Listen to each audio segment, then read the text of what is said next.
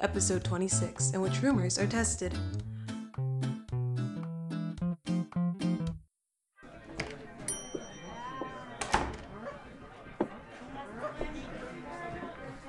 Hello, welcome to the Galactic Embassy. Have you made an appointment? Uh, yeah, with Braylon for 1275? Please wait a moment. Hello, Aurora. How are you today? Just shitting rainbows. Is that a positive response? Mm, sure. That is pleasant to hear. Berlin is waiting for you in her office. I wish you'd stop teaching him weird things. My one joy in life. Are you really gonna take that from me? Who do you think is to undo all the stuff you teach him?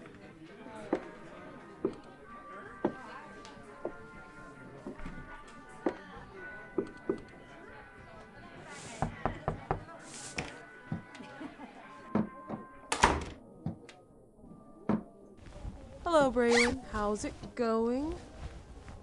You know, I had to upgrade her recently. Union Tech is getting tricky. What are you here for, Aurora? I told you I'd call you about anything worth telling you. And that was a lie. It's not exact. Please don't insult me. I don't come to these places based on gut feelings. I come because I already know you've either fucked up or tried to fuck me over. In what way? I've heard rumors about someone claiming to be Iolarian. You're bothering me because of a lie? Please, no. I came because of the eyes. Rumors have been floating around. They've been described as galaxy like. Dark blues and blacks and violets filled with pinpricks of light, no sclera, complete with small cloud like objects. Well- now, I've spent a lot of time searching the databases and nothing of the sort has shown up. So, You thought it might be real. I thought it might be something interesting.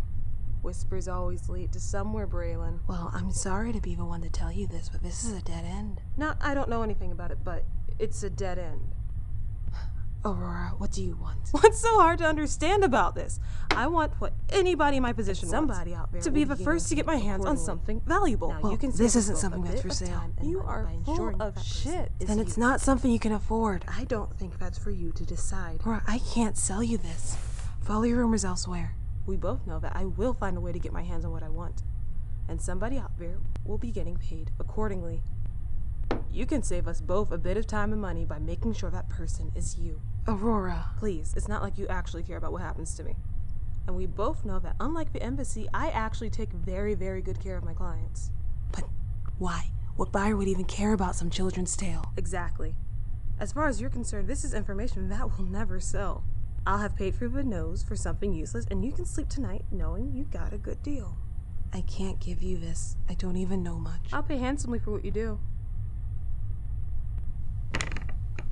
Listen, I don't know if ELR is real per se, but I do know that the union is very concerned of keeping the loss of two of its members very quiet.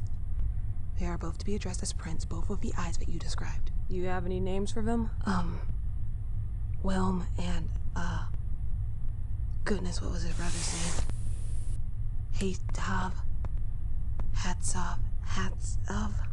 wow, what a mess. What do they look like? I don't know. They just told us about the eyes and the six fingers. And he hasn't stopped by. Why would he? If he just walked through looking for us, we wouldn't have to search. Hmm. Anything else? Anything about where he's from? Only that it's a far reach planet and that his disappearance has caused a bit of instability. So your orders are to capture and send them to the base. the the base, like the headquarters on Sunrix.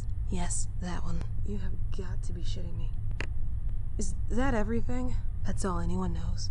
At least, that's all I've heard. There's a lot of speculation, but you know, we don't ask questions. The, the pay on Viachi isn't great, at least not after the conversion, and we're just so replaceable. Yeah, they should probably fix that if they want to make themselves less vulnerable. Hmm.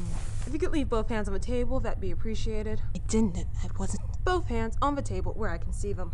Aren't you a bit more paranoid than usual? Like you said, this is a little above my pay grade. And you're a fink if I've ever met one. Well, I wouldn't go that far. I'll give you 1,000 for what you told me today. I, um, my goodness. Um, I, I didn't think you'd be so generous. I told you, I take care of my clients, Braylon. That means I pay you what you're worth. I, um, I always felt like you didn't like me. I don't. Thanks, Braylon. It was a pleasure. In what way? With all the cameras, microphones, and red tapes, I'm sure the union feels very safe, but I just love the idea of waltzing in and taking something you haven't arranged for me to have. So, I guess I owe you a thank you. They don't know. I've never breathed a word. Oh, maybe you're right. This little foray into your office, the office they've gifted you, could have gone unnoticed for years. I. But the fact they let you know this much means that Union is panicking. Things are getting interesting, Braylon. You can't seriously think E Yolara is real. For fuck's sake, Braylon, only idiots and desperate people believe in fairy tales.